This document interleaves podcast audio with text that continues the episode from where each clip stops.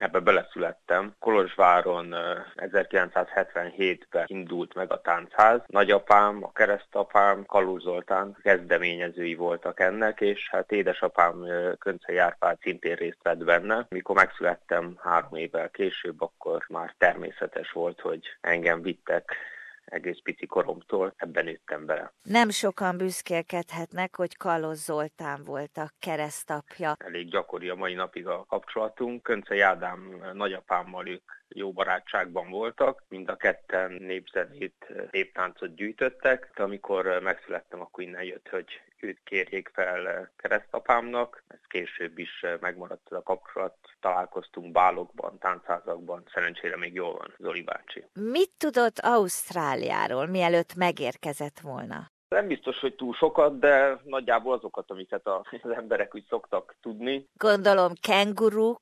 Hát kenguru persze egyértelmű, én szeretem a sportokat, úgyhogy azért rögbi meccset elég sokat láttam a tévében. Az olimpiák azok természetesen a Melbourne-i legendák, Zádor Ervin, az 56-os történetek, ezek mind megvoltak. A Sydney olimpiát azt már ugye néztem élőben, Budapesten, tévén keresztül, úgyhogy ezeket a dolgokat tudtam. Azt is tudtam, hogy sok magyar él itt, távoli ország, egy sok-sok érdekes, különleges történet onnan Európából nézve, úgyhogy ezért is szerettem volna ide jönni, hogy ezeket, amit hallottam, vagy úgy messziről láttam, azokat szerettem volna úgy élőben is megnézni, hogy tényleg így van-e. Néptánc, népdal és foci, hogy jön ez össze? Teljesen egyszerű, mert hogy az egyik az a, az a hivatásom, az, azzal foglalkozok most már több mint tíz éve, ez a labdarúgás, a másik az pedig az, ahogy mondtam az elején is, hogy abba beleszülettem, tehát nekem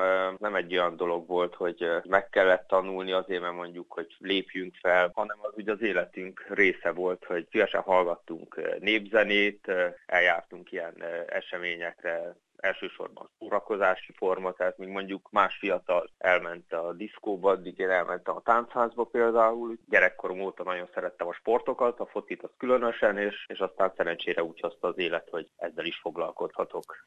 2011-ben megalapította a Dribli Erdély Gyerekfoci Klubot. Hallhatnánk erről a klub ról egy kicsit bővebben is? Ez egy olyan szempontból különleges dolog, hogy Kolozsváron, Romániában, egy olyan városban, ahol kisebbségben vannak a magyarok, olyan 17-18 százalék körül, ott egy magyar fociklubot alapítottam 2011-ben, akkor öt gyermek volt az első edzésen, és hát sokan azt mondták, hogy hát ilyet nem lehet csinálni, mert hogy mit fognak szólni a románok például. Én mondtam, hogy hát mit szóljanak, ők csinálják az ő dolgukat, én csinálom az én dolgomat. Lényeg az, hogy mostanra 200 gyermek jár hozzánk körülbelül. Valóban úgy, ahogy elterveztük, most már egyébként hatan dolgozunk ott, és csak magyar gyerekekkel foglalkozunk. Van egy olyan feladata is ennek a klubnak a, a sporton kívül, hogy itt egy fontos magyar közösségi élményt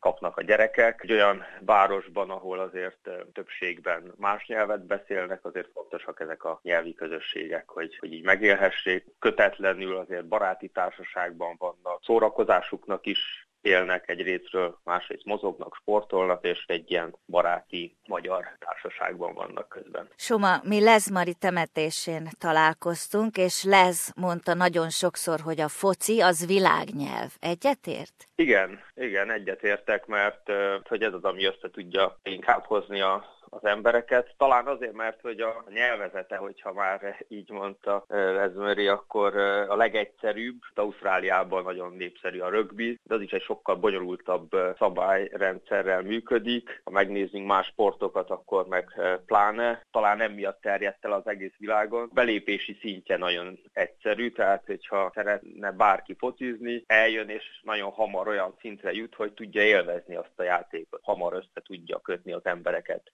De nem csak foci, nem csak atlétika, de a baranta is a szenvedélye. Ez milyen fajta harcművészet? Azt, hogy szenvedélyem, azt nem mondanám, inkább azt, hogy űztem egy darabig. Később, amikor a foci még erőteljesebb erlőtérbe került, akkor már nem fért bele. Ez egy érdekes ismerkedés volt az életemben. Ez egy magyar harcművészet, Vukic Ferenc, vagy katona ember, aki elkutatta egyrészt saját tapasztalatai alapján a Dunántúlon juhász emberekkel, pásztor emberekkel találkozva, másrészt régi leírásokból, harcászati vagy táncos leírásokból, hogy egy csomó eszközös táncunk van nekünk, botos, meg egyéb dolgok, amikből összerakta ezeket az elemeket. Nehéz szavakba leírni, hogy miről szól és mihez hasonlít, de hát gyakorlatilag, mint minden harcművészet, egy életformát jelenít meg, illetve hát arról szól, hogy, hogy az ember a magát, vagy az ellenfelet, de elsősorban magát eh, mindig egy kicsit leküzdje és előbbre jusson. Körösi Csoma ösztöndíjasként az itt élő magyarokkal foglalkozva mit gondol arról,